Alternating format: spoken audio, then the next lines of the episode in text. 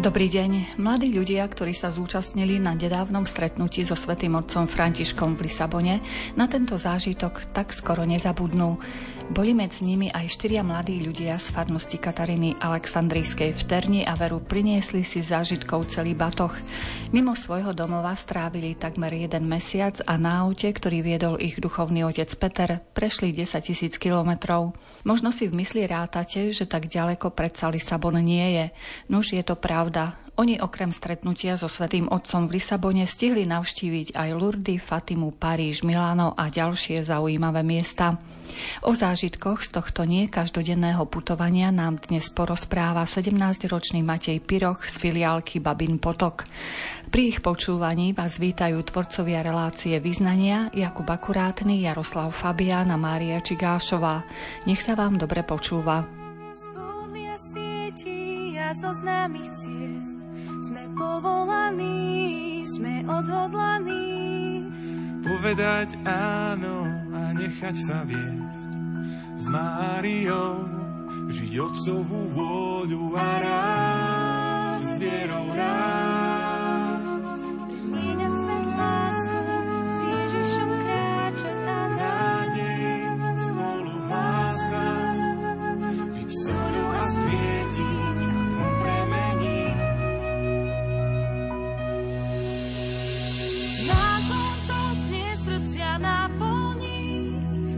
času váhať,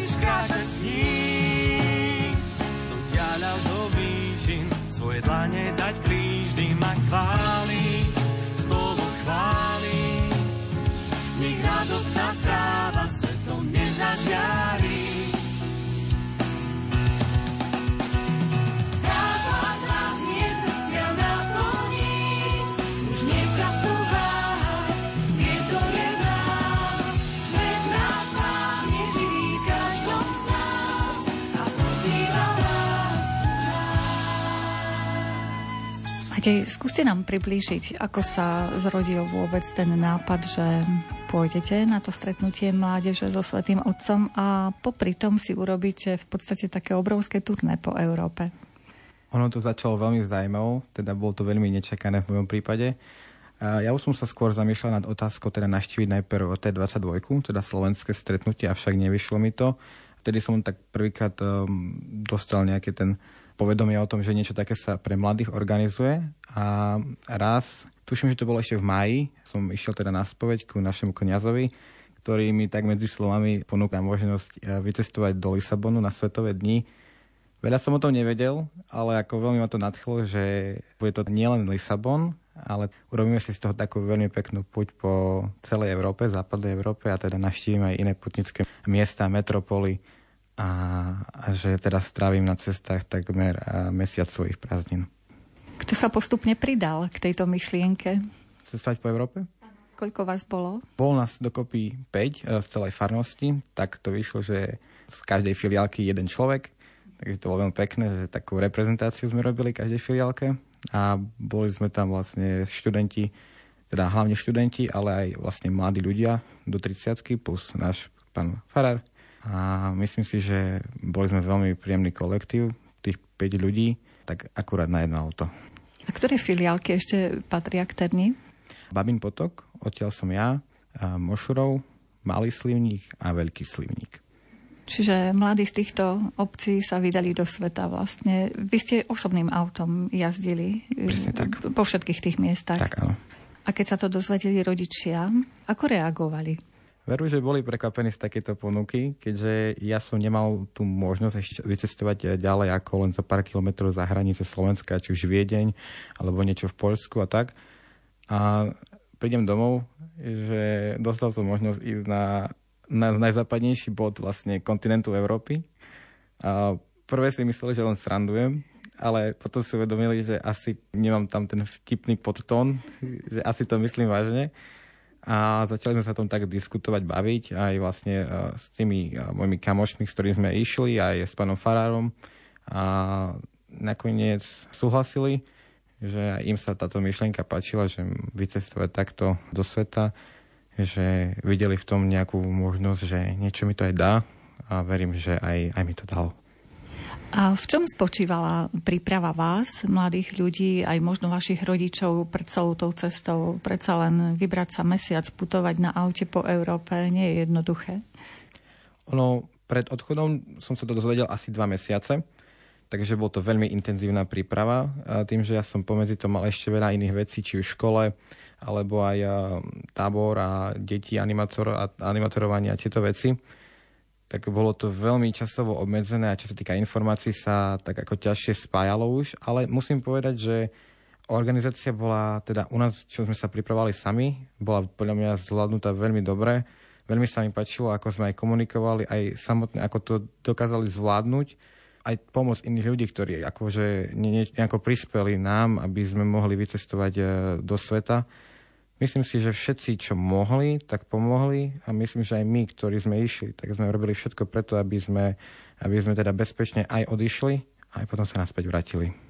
Stravovali ste sa ako? Ste si zobrali vlastné zdroje alebo prispeli vlastne vám ostatní ľudia trošičku, aby ste si mohli dať niekedy možno aj teplejšie jedlo? Ono, prispeli nám aj iní ľudia, aj finančne, ale aj materiálne, a teda myslím tým potraviny a jedlo. Keď sme zo Slovenska odchádzali, mali sme plný kufor rôznych jedál, či už išlo cestoviny, nejaké tie konzervy a tak, aby sme teda prežili, lebo aby sme, nikto nevie, čo sa môže stať, tak aby sme mali teda dosť. Prvý týždeň som teda žil len o paštekách a cestovinách, takže teraz som rád, že nemusím cestoviny ani vidieť, ale ako bol to určite zažitok, ale potom samozrejme sme aj vyskúšali aj tradičné jedla jednotlivých krajín, lebo veď kedy dostaneme takúto príležitosť opäť. A tak samozrejme sme veľmi vďační všetkým, ktorí nejako prispeli, či už finančne, alebo a teda aj materiálne na našu cestu. Vy ste vlastne išli s vašim kňazom, dôverovali ste mu, že zvládne tých 10 tisíc kilometrov prejsť? Náš duchovný otec nás pripravoval na Birmovku, teda už som počul od neho veľa zaujímavých príbehov, čo všetko pocestoval a čo všetko sa stalo a tak. Bol som trošku vystrašený, ale na druhej strane som mu fakt dôveroval, lebo už, už nie je v tomto nový, už vyskúšal cestovanie autom všade tade, takže popravde som sa tešil, že je to práve on, ktorý nás vezme do Lisabonu. Takže skúsme prezradiť našim poslucháčom celú tú vašu trasu. Čo ste všetko prešli? Štyria mladí ľudia spolu so svojím kňazom. Začali sme teda v Mnichove v Nemecku, keďže Pôvodný plán bol ťahať to až do Paríža, avšak to by určite nešlo, lebo Paríž je veľmi ďaleko na to, aby sme išli bez nejakej zastávky. A teda prvú noc, aj teda prvú zastávku sme si spravili v Mníchove, pozreli sme mesto a postupne sme sa vydali ďalej a teda do toho Paríža, kde sme ostali 5 dní. Potom po Paríži sme sa posunuli do Lourdes, to bolo prvé také putnické miesto, ktoré sme naštívili už bola cítiť tá atmosféra z Lisabonu, že mladí ľudia sa chystali aj ako stretli sme veľa pútnikov, ktorí išli, aj omše sa k tomu prispôsobovali, že chystáme sa na Svetové dni mládeže a to všetko. A po Lurdách nasledovalo e, San Sebastian, kde sme strávili vlastne jeden deň ako pri mori, trošku slnka, takého reálneho Španielska a tak sme potom ďalej išli ďalších 800 km do Santiago de Compostela, kde sme tiež strávili istý čas. Pozreli sme opäť pamiatky a, a posunuli sa do Fatimy. To už bolo vlastne Portugalsko. To už bolo pre nás vlastne zlomok cesty pred Lisabonom. A tam tiež opäť krásne putnické miesto, opäť plné ľudí, ktorí išli do Lisabonu a potom už nasledoval samotný Lisabon. we spread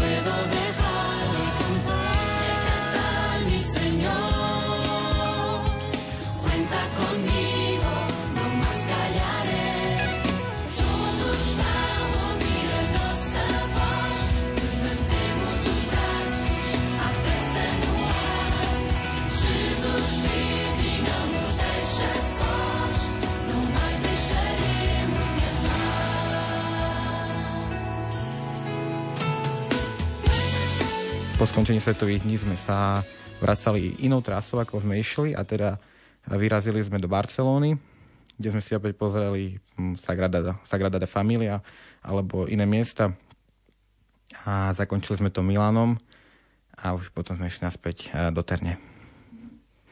Čiže vy ste takmer mesiac takto e, po- postupne e, chodili. A kde ste bývali? Vlastne v tých jednotlivých mestách. Dopredu ste si už niečo rezervovali, či už keď ste sa blížili k tomu mestu, tak ste sa usilovali niečo si zaistiť na prenocovanie? Tu som už teda povedal v tej organizácii, že bola naozaj veľmi dobrá, keďže člen našej posadky spolu s pánom Fararom naozaj vybrali veľmi pekné ubytovania, veľmi vhodné ubytovania pre nás všetkých, takže aby sme nespali len na zemi, len v tom Lisabone, tak aby sme teda mali aj niečo komfortnejšie, tak mali sme na každú noc zabezpečené ubytovanie po celej Európe. Čo vás osobne napríklad v Lurdoch a vo Fatime oslovilo, keď ste boli ešte pred tým Lisabonom? Zrejme Lisabon to bola asi čerešnička na dvorte, zrejme. Ale už ako som spomínal, tá príprava, že tí mladí ľudia boli aj v Lurdách, aj, v Lisab- eh, aj teda vo Fatime, takže ten pocit uh, toho, že niečo sa ide diať, niečo veľmi veľké, že naozaj kresťania z celého sveta, a boli to kresťania z celého sveta, hlavne tej Fatime, už to nebolo len o tej Európe, že bolo tu niekoľko ľudí z Európy, ale my sme tam stretli Mexičanov, stretli sme tam Spojené štáty a to už tak prinieslo takú tú atmosféru, že wow, fakt sa ide diať niečo, niečo obrovské, čo ma, nedeje sa veľmi často a už vôbec nie na Slovensku. A určite to už uh, nás tak pripravilo, alebo by som povedal, že navnadilo na tie svetové dni, ktoré mali prísť. Tie samotné svetové dni, ako ste prežili? Viem, že to malo dve časti. V podstate ste boli vo farnosti najprv a potom tie samotné stretnutia so Svetým Otcom. My sme teda v diecezách neboli. My sme prišli až na ten druhý týždeň na tie samotné svetové dni. Začalo to celkom rušno, keďže všetci prichádzali do Lisabonu, ubytovali sme sa. My sme teda dostali školu, ktorá bola teda, možno by som povedal, že slabšie vybavená keď sme mali napríklad eh, jednu, maximálne dve sprchy pre 100 ľudí možno vonku, ale zase to bolo na tomto také špeciálne a také iné ako doma, že trošku sa človek uskromnil, ale nakoniec môžem povedať, že to bolo to najlepšie, čo sa mohlo stať, lebo keby sme mali také obyčajné priestory, bývali v hoteloch a tak, tak takýto zažitok určite nemáme. A myslím si, že aj to, že prišlo naraz niekoľko miliónov mladých ľudí, tak ťažko bolo pre každého nejakú posteľ kvalitnú posáňať. Presne tak, presne tak. Čiže skúste nám prosím popísať celé to stretnutie, celý ten program, aký bol.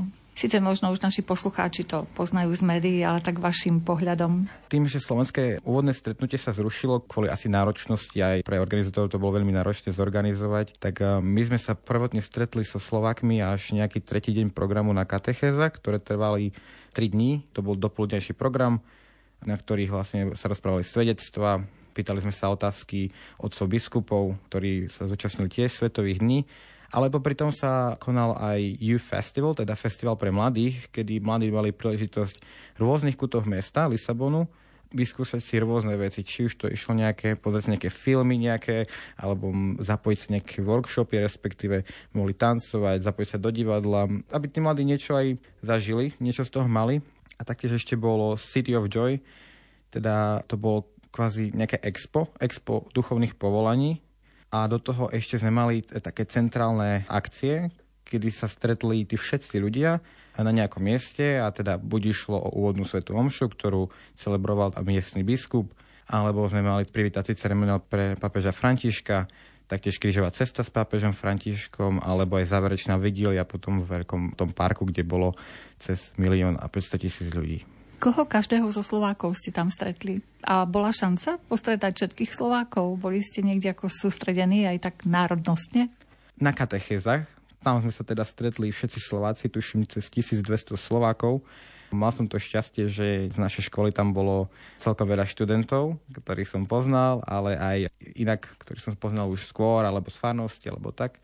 A potom teda sme sa mali ešte stretnúť aj na tej záverečnej vigílii, keď sme spali vonku. Mali sme teda sektor C14 pre Slovákov, avšak nebol to len čisto slovenský sektor, boli tam aj iné národnosti a teda napríklad my sme sa tam už nevošli, takže sme skončili v inom sektore, takže naozaj bol to veľmi, veľmi náročné stretnúť všetkých Slovákov. Takže jediný čas, kedy sme fakt, že so Slovákmi trávili nejaké tie spoločné chvíle, tak po tých katechézach tie tri dni. Spomínali ste tie katechézy, že tam zazneli napríklad aj svedectvá. Skúste nám nejaké jedno, dve priblížiť, čo vás oslovilo. Ja by som povedal, že častokrát to boli svedectva, ktoré sa nejako dotýkajú životov mladých ľudí. A teda práve vďaka tomu, že oni priblížili svoj príbeh, tak aj nám, ktorí sme teraz mladí, tak otvorili cestu, alebo teda ukázali správny smer, že čo máme robiť, čo by sme nemali robiť a Božou milosťou naozaj ten cieľ príde. Či už to išlo nejaké rodinné ťažkosti, zdravotné ťažkosti, neúspech alebo neočakávané okolnosti, že dá sa to zvládnuť, len uh, treba byť trpezlivý a teda veriť. Veriť, že sa to podarí. Ako pútnici sme spolu opäť zídení z rôznych kontinentov, z rôznych miest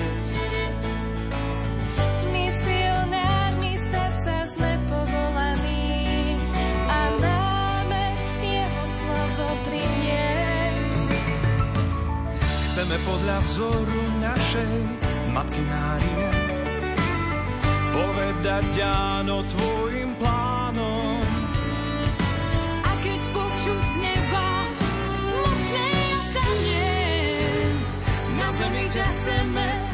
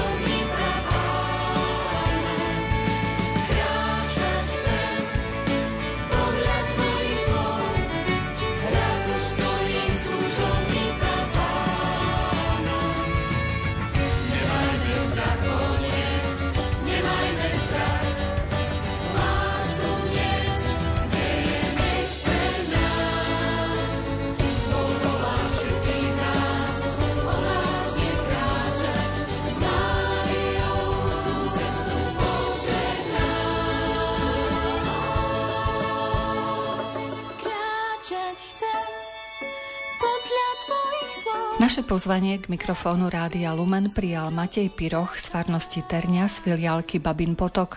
Spolu s duchovným otcom Petrom a ďalšími tromi mladými ľuďmi sa vybrali na aute na stretnutie s pápežom Františkom do Libanonu a na putovanie po európskych pútnických miestach a metropolách. Na tom expe duchovných povolaní, koho každého ste stretli, z akých reholí tam boli, alebo spoločenstiev ľudia, bolo to e, zrejme medzinárodné, predpokladám? Ja som teda nemal to šťastie sa tam ocitnúť, keďže naozaj náročnosť programu, to koľko toho programu aj reálne bolo, aj e, všeobecne tá doprava, keďže budete pripraviť mesto pre milión ľudí a aby sa dokázalo bez problémov dopravať celkom problém, Avšak viem, že tam boli moji kamoši, ktorí o tom rozprávali, že bolo to veľmi pekné, že boli tam stanovišti, dajme tomu, ktoré reprezentovali vlastne všetky svetové dni, ktoré doteraz boli. A teda ťažko o tom rozprávať, keď sám som to nezažil, ale čo som počul, takže stalo to za to. A myslím si, že takých Salesianov by si tam určite stretli, keďže tí tam aj boli, čo viem, aj iné veľké rehole, ktoré vo svete sú. A ako vás vnímali samotní domáci obyvateľia, Portugalci? Vnímali vás ako obtiaž, že teraz je tam plno ľudí, oni majú náhlo do práce a veľmi ľahko sa nemôžu dostať, alebo naopak vnímali tú veľkosť toho podujatia? Ja som mal pocit, že tí Portugalci zrazu ani do práce nechodia, respektíve ani v tom meste nie sú. Reálne bolo ich veľmi málo. Teda asi pri tom množstve mladých ľudí, ktoré ste videli na uliciach, tak bolo veľmi ťažké si všimnúť nejakého pána, respektíve pani, ktoré išli do práce alebo niekam niečo vybaviť. Avšak Portugalci, musím povedať, že boli veľmi, veľmi zlatí ľudia, veľmi sa starali, bali na to, aby sme mali teda všetko, čo potrebujeme mať. Vždycky sa usmievali, vždycky sa zdravili, za všetko ďakovali. Boli to naozaj veľmi príjemní ľudia. Neviem, či to bolo spôsobené tým, že boli to svetové dni, ale podľa mňa aj vďaka tomu, že sme tam my prišli mladí, ktorí prišli niekam do cudziny, tak nepríďte nahnevaní, príďte s úsmevom a keď vydáte úsmev, tak prečo by vám ten druhý človek nemal dať úsmev naspäť? Čo vás oslovilo z tých príhovorov samotného svätého Otca? Asi to, že keď rozprával o tom mote, teda, že Maria stala a ponáhľala sa, že naozaj nemali by sme sa vzdávať. To som si z toho asi odnesol ja najviac, že nikdy nie sme sami a svetové dni sú toho dôkazom, že koľko tých mladých ľudí tu je, ani netreba sa bať byť kresťanom, ani podobné veci.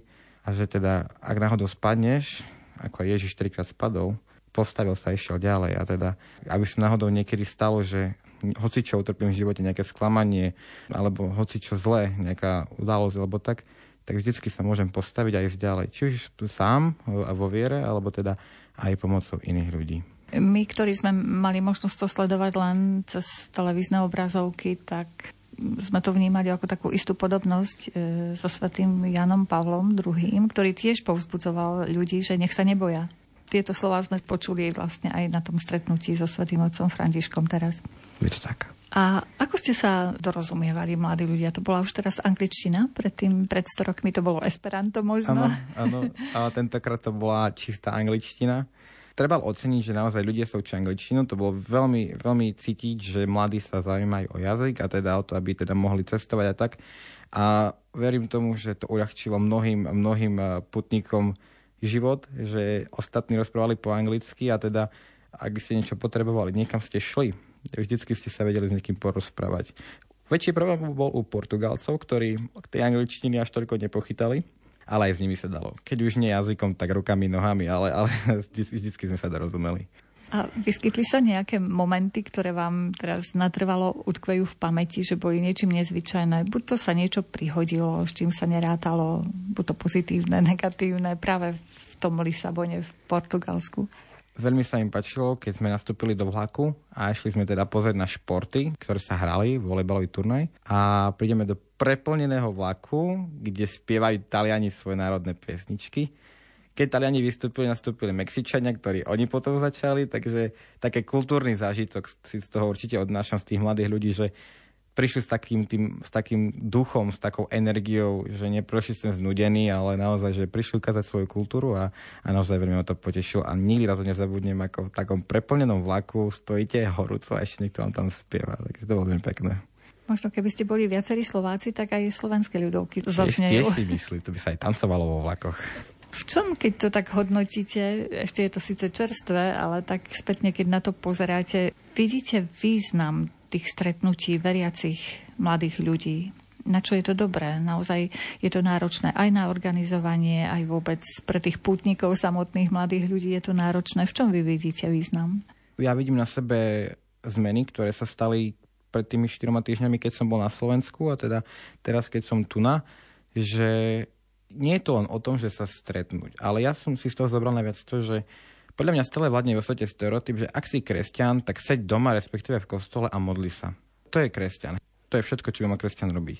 Ale svetové dni sú podľa mňa úžasnou ukážkou toho, že vy nepotrebujete byť eh, teraz zlý človek, alebo teda robiť zlé veci na to, aby ste sa vedeli zabaviť, respektíve užiť si niečo, ísť medzi ľudí. A ak si niekto pozrel, ako tí mladí sa zabávali v Lisabone, a boli to veriaci ľudia, ktorí rovnako sedia v kostole, ako je stereotyp, ale zároveň si vedia aj užívať e, voľnosť, alebo voľnosť, alebo teda ako byť s inými ľuďmi a tešiť sa z života a, a z Boha a zo všetkého, tak to je veľmi pekné, že toto by sa malo organizovať e, stále. Ja som tak veľmi vďačný, že som mal túto možnosť ísť, aj ako, za, aj ako to napadlo papežovi Janovi Pavlovi II, že, že takéto zorganizovať, že naozaj stalo to za to, myslím si. Be the reason I live. Be my quest, my constant vision. Be the water I drink, the treasure I seek, more than gold. Be the fire in my heart,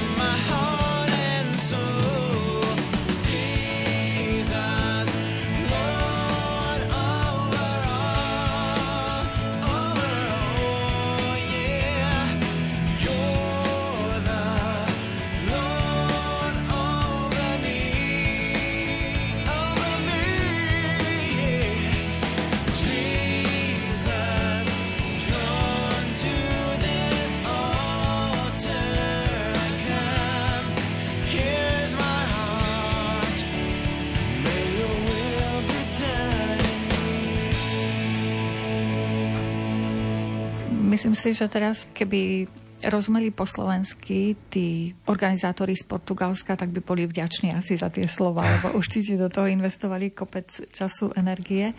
A pravíte, že teda mladí sa dokázali zabávať normálne, čo patrí k mladosti. Ako napríklad, čo bolo tam pre vás pripravené, alebo čo tak spontánne vznikalo, aká zábava?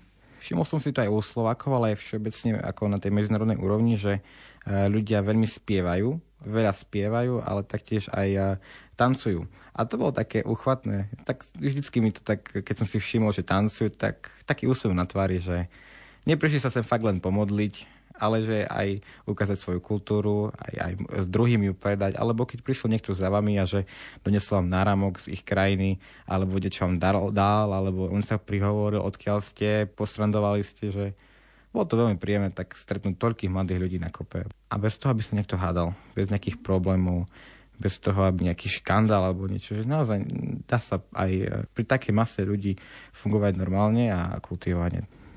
A ste si doniesli aj nejaký suvenír, myslím teraz taký nejaký hmotný z toho stretnutia, okrem tých duchovných zážitkov? Magnetky, samozrejme, aby pre každého bola nejaká magnetka.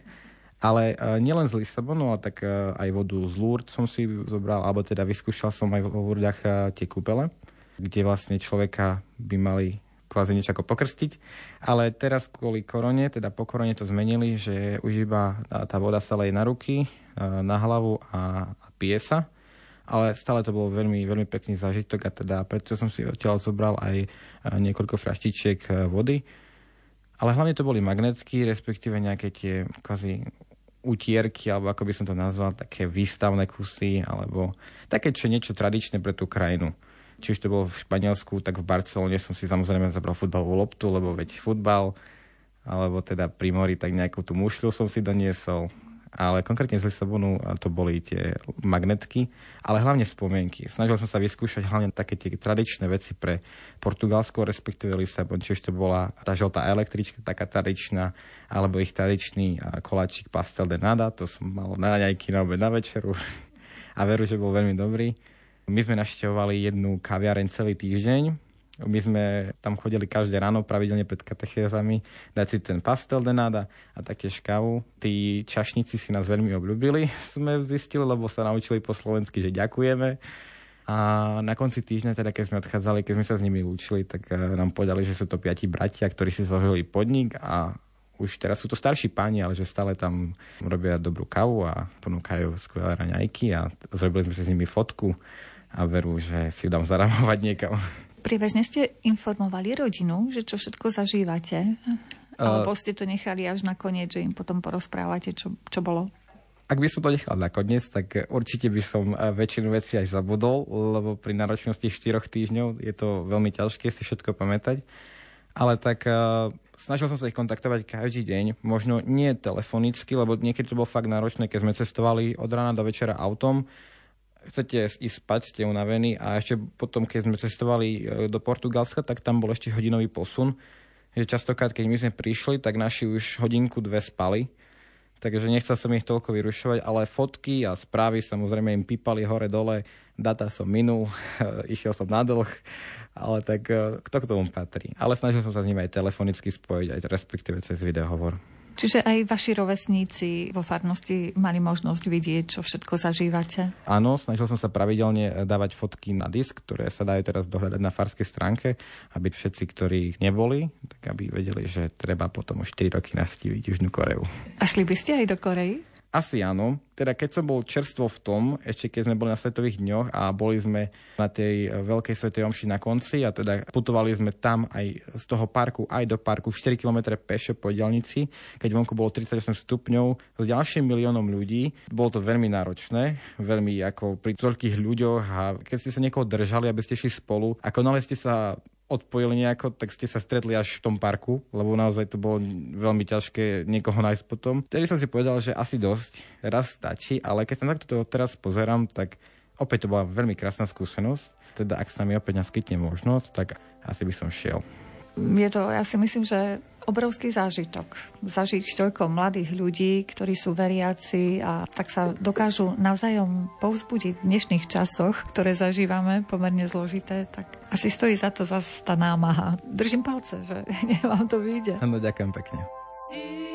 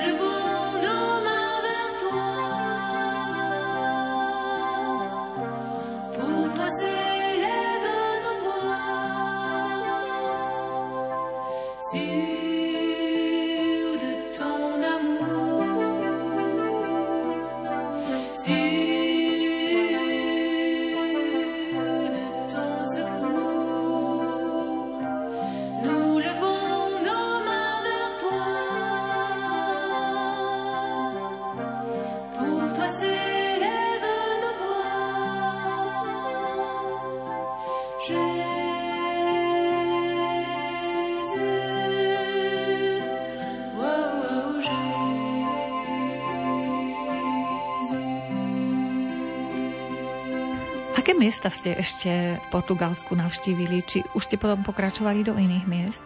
Začali sme to Fatimu a tak sme navštívali len miesta, čo boli v Lisabone. Keďže mali sme obmedzený čas, potrebovali sme dojsť, tuším sme mali nejakých 5 dní na to, aby sme došli domov, lebo potom sme mali už nejaké iné povinnosti, aj pán Farár, aj my, tak sme to mali veľmi presne načasované. Takže z Lisabonu sme už potom, alebo teraz všeobecne z Portugalska sme už veľa nevideli, ale myslím si, že hlavné mesto ako Lisabon a Fatima sú veľmi pekným dôkazom toho, ako teda celé Portugalsko vyzerá, respektíve funguje. Ešte by som sa vrátila k tomu stretnutiu. Boli tam nejaké bezpečnostné opatrenia alebo niečo také, že predsa len prísnejšie pozerali na účastníkov, aby sa nič nestalo? Áno, áno, na tých omšiach alebo teda na tých eventoch, ktoré boli s pápežom, tak uh, robili sa kontroly. Či už len na matkové, že hlavne sa pozerali ruksaky, tašky a v niektorých prípadoch sa išlo aj cez skener. Boli tam tuším 6 skenerov, 3 na jednej strane, 3 na druhej bol taký jeden centrálny vchod, cez ktorý museli všetci prejsť a tak išli ďalej do parku. Takže toto musím naozaj oceniť, že snažili sa zabezpečiť maximálne bezpečie, zabezpečenie nás samotných, ale samozrejme aj, aj starosť o Svetého Otca. Všimli sme si, že tam boli aj Korejčania, ktorí sa veľmi tešili z toho, keď bolo oznámené, že ďalšie stretnutie mladých ľudí bude u nich. Prekvapilo vás to, že aj tam sú kresťania v Koreji, alebo nie? Keď som ich prvýkrát stretol len tak v meste, ja som si všimol ich trička, pozerám, wow, že, že Južná Korea, také prekvapko. Bol som veľmi prekvapený. Popravde čakal som Rím, najbližšie svetové dni. Nakoniec v Ríme bude to výročie v roku 2025, ale asi by to aj logicky sedelo, že by to mal byť nejaká tá východná časť sveta, keďže bolo Panama, teraz bola Lisabon Európa, tak by to pasovalo, že teda Ázia. A myslím si, že to bol veľmi zaujímavý ver, veľmi taký netradičný, ale to je na to takéto priťažlivé, že ideme niekam inám keďže podľa mňa Južná Korea je skôr spojovaná s tou čínskou kultúrou, buddhizmom a ako ste už povedali, teda, že či som to čakal. No nečakal, keď som ich videl, ale som veľmi rád, že aj v takýchto krajoch sveta, kde je to menej čakané, takže nájdú sa kresťania a teda takéto stretnutia sa môžu uskutočňovať. A z akých ďalších e, atraktívnych štátov ste stretli mladých ľudí, s ktorými ste mali možnosť podiskutovať, ako si tam žijú oni doma, aké majú možnosti svoju vieru žiť? možno začnem veľmi nečakane, ale prekvapilo ma Česko, koľko ľudí z Čiech tam bolo. Keďže Česko sa prezentuje ako veľmi ateistická krajina, to množstvo Čechov, ktoré sme tam stretli, bolo veľmi prekvapivé a veľmi sa mi to páčilo, že možno sa prezentujú ako ateistická krajina, ale nemusí to byť vždy takto, ako sa to prezentuje. Možno len médiá. Asi najskôr médiá, hej, médiá Vyrobili z tohto národa. Môže byť, národ. ale tak uh, hlavne Južná Amerika ma prekvapila. Možno sa to nezdie, že tak ďaleko, lebo vlastne, keď ste z Brazílie, tak vlastne idete do susednej krajiny, len vás delí trošku voda, ale je to vlastne susedná krajina. A tak hlavne tá Južná Amerika, lebo predsa zo Severnej Ameriky to nie až také ťažké, keďže tie lety medzi Európou a Južnou, Severnou Amerikou sú pravidelné, takže to som celkom očakal, ale krajiny Južnej Ameriky, to ma veľmi prekvapilo. A potom samozrejme tá Južná Korea ktorá je opäť úplne odtiaľto fakt, že veľmi ďaleko.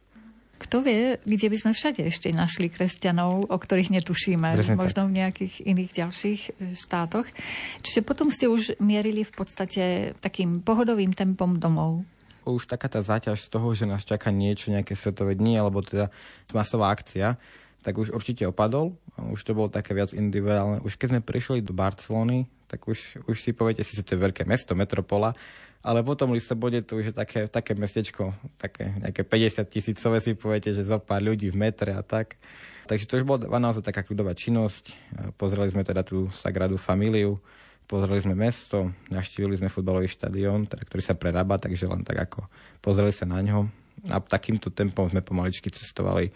Videli sme more, teda skúsili sme more, no a tak sme išli do Milána. No a v Miláne sme opäť teda naštívili to hlavné námestie, kde sme pozreli ten Milánsky dom, tú katedrálu.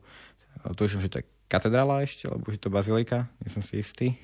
A musím povedať, že asi Milánsky dom sa mi najviac páčil z toho všetkého, keďže tam je vidno tá architektúra a to, ten gotický štýl, ako to je všetko, tak, tak všetko k sebe sedí, všetko k sebe ladí, že naozaj bol to veľmi pekný zážitok, také Taliansko.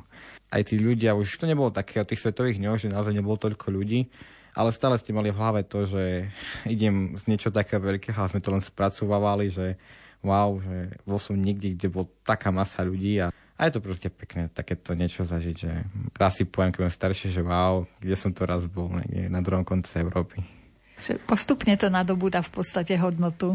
Presne lebo tak. keď ste boli v tom dianí, tak asi možno ste si ani neuvedomovali, že akú vzácnosť zažívate. Snažil som sa to tak ako brať, že žijem moment, a užívať si, čo tam bolo, ale snažil som byť taký, sa byť taký, že áno, je to veľmi špeciálne, že som tu práve, ale častokrát to nešlo pri náročnosti toho programu a čo všetko ste museli stíhať a zvládať a častokrát ste na to zabudli, že aké je to privilegium mať, že tu dnes alebo ten týždeň môžete byť.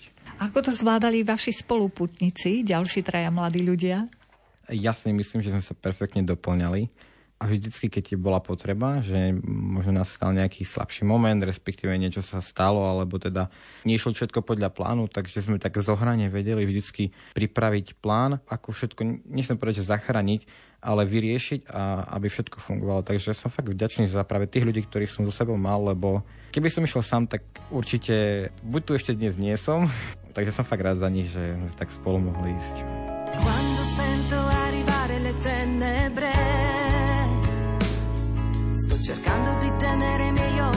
su di te.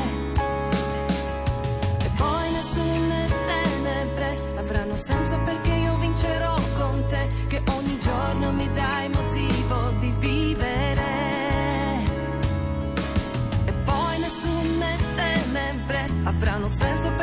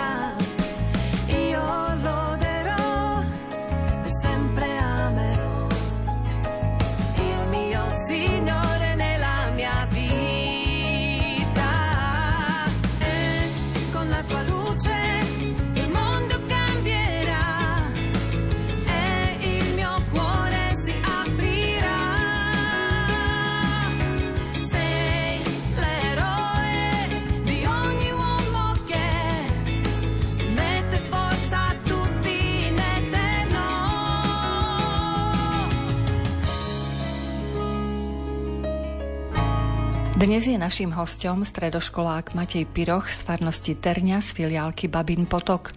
On spolu s ďalšími tromi mladými ľuďmi a duchovným otcom Petrom precestovali autom po Európe 10 tisíc kilometrov. Zúčastnili sa na stretnutí mladých s pápežom Františkom a navštívili aj niektoré známe pútnické miestá a metropoly. Ja keď som naposledy bola v Paríži, tak som navštívila napríklad dom Matky Božej v Paríži. Vieme, že potom následne vyhorelo. V akom stave je teraz? Či ste sa neboli pozrieť na to? Išli sme len okolo na lodi na Sejne keďže opäť bola tu náročnosť časová, keďže za 4 dní pozrieť e, celý Paríž je naozaj ťažké. A v Paríži je veľa ľudí aj v zime, aj v lete, aj stále. Nepotrebujete svetové dní na to, aby bol Paríž preplnený. A teda videli sme Notre Dame teda a vyzeral veľmi dobre. Na to, ako som videl zábery, čo sa stalo vtedy, to vyhorenie, tak vyzeral fakt dobre, v dobrom stave.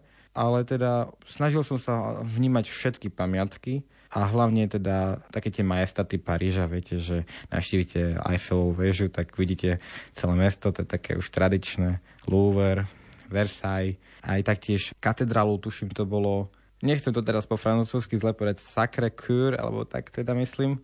To bol veľmi pekný kostol na kopci a z neho bol nádherný výhľad na Paríž a to sa mi veľmi páčilo. Opäť tam bolo veľa ľudí, v Paríži treba si dať vždy pozor na, na zlodejov a tak. Tak vždy, kam ste išli, tak s tou myšlienkou, že dávajte si pozor. Či už metr, tak len každých 25 sekúnd som kontroloval jednu tašku, druhú tašku, či všetko mám a tak našťastie všetko mám pri sebe a došiel som šťastne domov.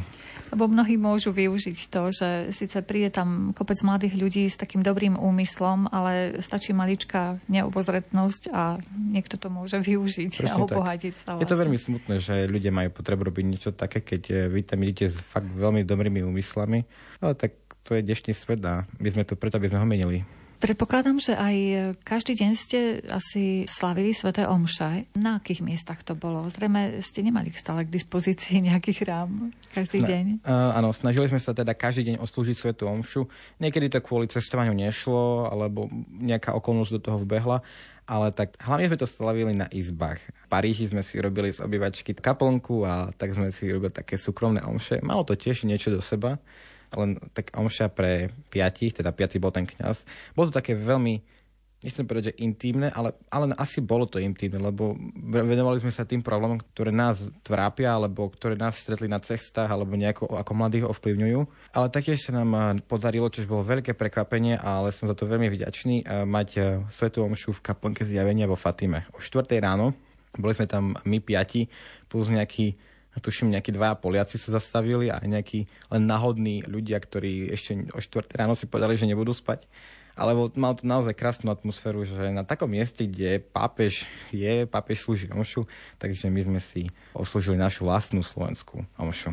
Keď sa vrátim do Paríža, fotku s Monou Lízou máte? Samozrejme, tak vystali sme si poctivo rád e, až k Mone Líze. Aj keď nechcem byť zlý, ale podľa mňa sú v Louvre aj krajšie obrazy ako Mona Lisa, ale tak už keď som tak, tak si zrobím aj selfie s Mona Lisou. Jasné, to nikto nemôže odísť z výstavných priestorov bez tejto fotky.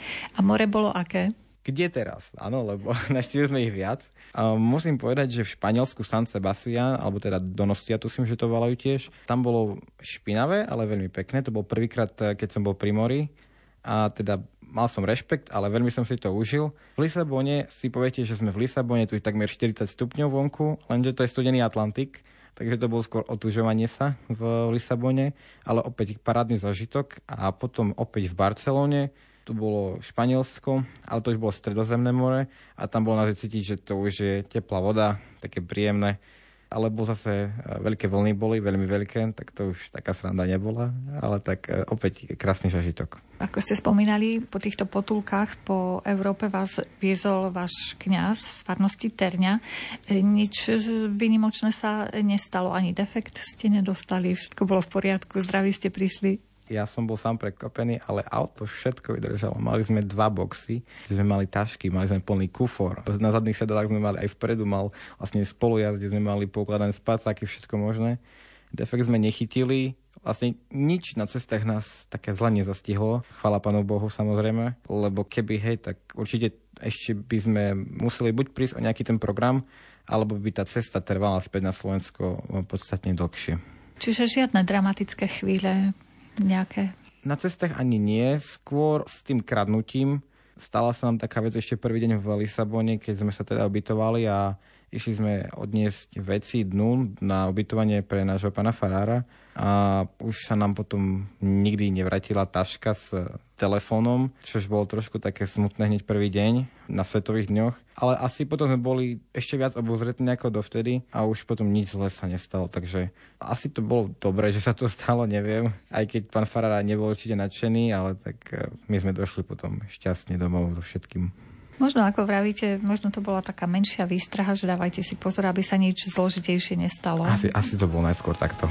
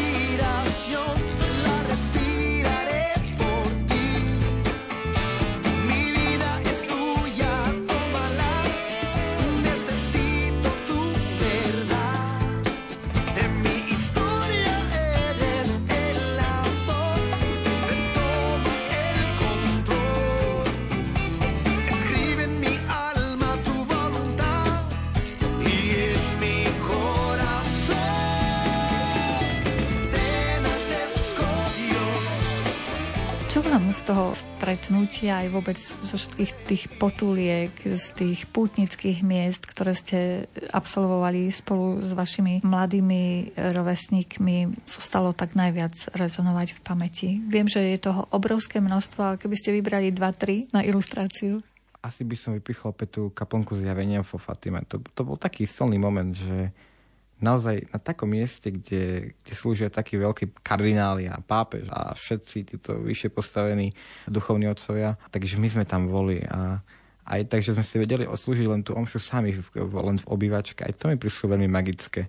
Alebo podarilo sa nám v, v Santiago de Compostela vidieť to veľké kadidlo. Oni toho púšťajú iba raz za týždeň. V piatok, tuším, o 7 večer a my sme tam práve boli. Práve v ten deň sme prišli do kompostely a videli sme, ako to veľké kadidlo ide cez celý chrám. No ako opäť no, taký zážitok, ktorý z toho máte. Aj tí ľudia v tom Portugalsku, je toho strašne veľa. Ono by sa dalo to veľa rozprávať, rozoberať e, do detajlov, ale to by sme tu boli minimálne dve hoďky ešte. Praji ste mali aj to šťastie, že Versailles záhrady boli otvorené, čo väčšinou, keď je sucho, tak asi nie je tam veľmi čo obdivovať ja to neberiem až takto, aj keď mal by som, keďže ja som to ešte nikdy nevidel.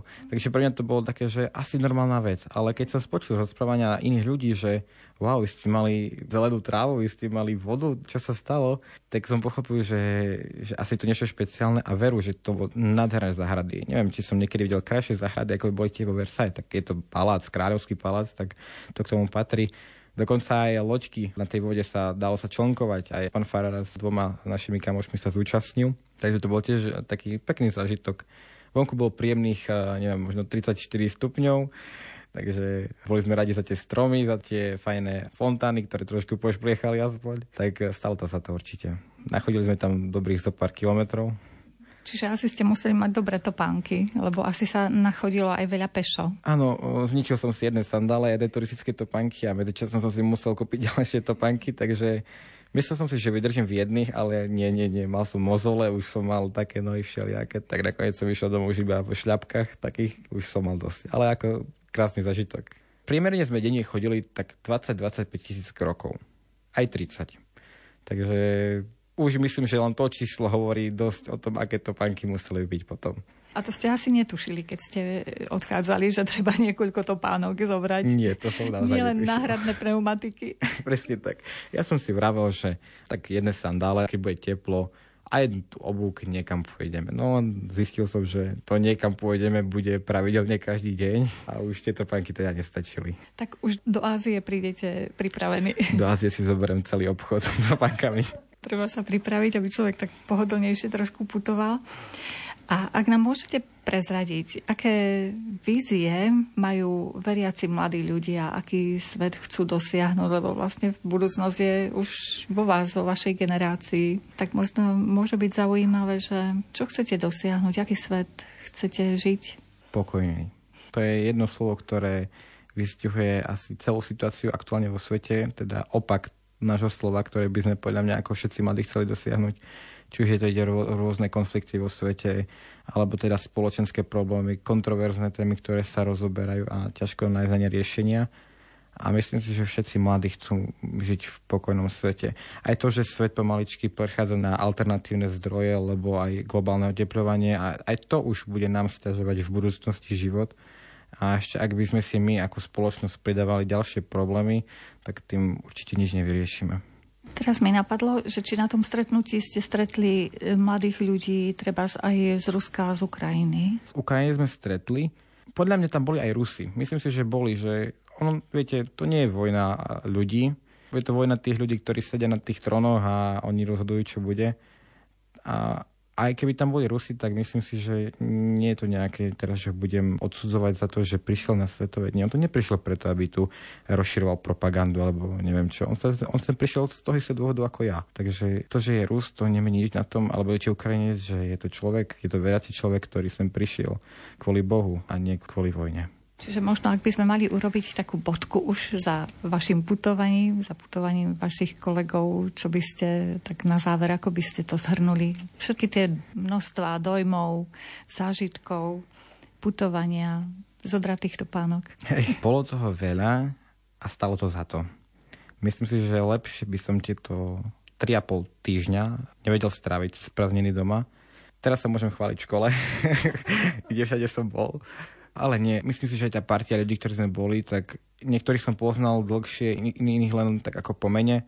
A veru, veru musím povedať, že sú to úžasní ľudia, s ktorými som trávil čas, takisto ako aj pán Farak, s ktorým si myslím, že som mal dobrý vzťah aj predtým, ale verím tomu, že potom to aj tak duchovne budem rásť ľahšie, keďže mám tú istotu v ľuďoch, že sú aj okolo mňa aj v celom svete. Vzhľadom takúto obrovskú cestu bez nejakých vážnych problémov, to, mne to príde veľmi magické a teda podľa mňa musí byť niečo tam hore, čo na nás dávalo pozor, nás stražilo, aby sme to tak všetko pekne zvládli. A nejaké prezentácie nechystáte pre svojich rovesníkov, aby ste im priblížili, čo ste zažili? Myslím si, že tým, že sme putovali, išli sme len nejaká tá hrska, nechcem povedať, že vyvolených, ale nejaká tá hrska ľudí, ktorí dostali tú možnosť, tú príležitosť, tak je našou práve že až povinnosťou nejako pozdieľať, o čo tam šlo, čo sme zažili. A teda možno ukázať im aj možnosť, že treba sa niečo takéto zúčastniť, či už pôjde o najbližšie stretnutie na Slovensku, respektíve to celosvetové stretnutie, alebo aj iné stretnutia, či už nejaké tie duchovné obnovy, alebo tábory, alebo úplne hocičo, kde viete byť s ľuďmi, s ľuďmi takými, ako ste vy, alebo takými ľuďmi, ako vy chcete byť. Ďakujem vám veľmi pekne za vašu odvahu, za reprezentáciu všetkých štyroch mladých ľudí, ktorí absolvovali túto trasu.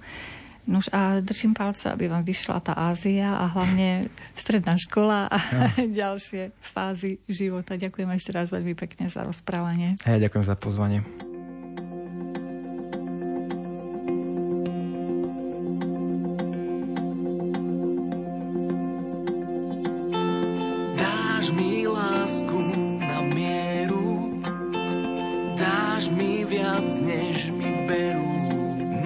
Svojich zážitkoch zo stretnutia so Svetým Otcom v Lisabone a z návštev niektorých pútnických miest a európskych metropol nám porozprával stredoškolák Matej Piroch z farnosti Terňa z filiálky Babin Potok. Reláciu vyznania si môžete vypočuť ešte raz v repríze v sobotu o 14. hodine. Pripravili ju majster zvuku Jaroslav Fabian, hudobný redaktor Jakub Akurátny a redaktorka Mária Čigášová. Ďakujeme vám za pozornosť a želáme vám pekný deň. Ja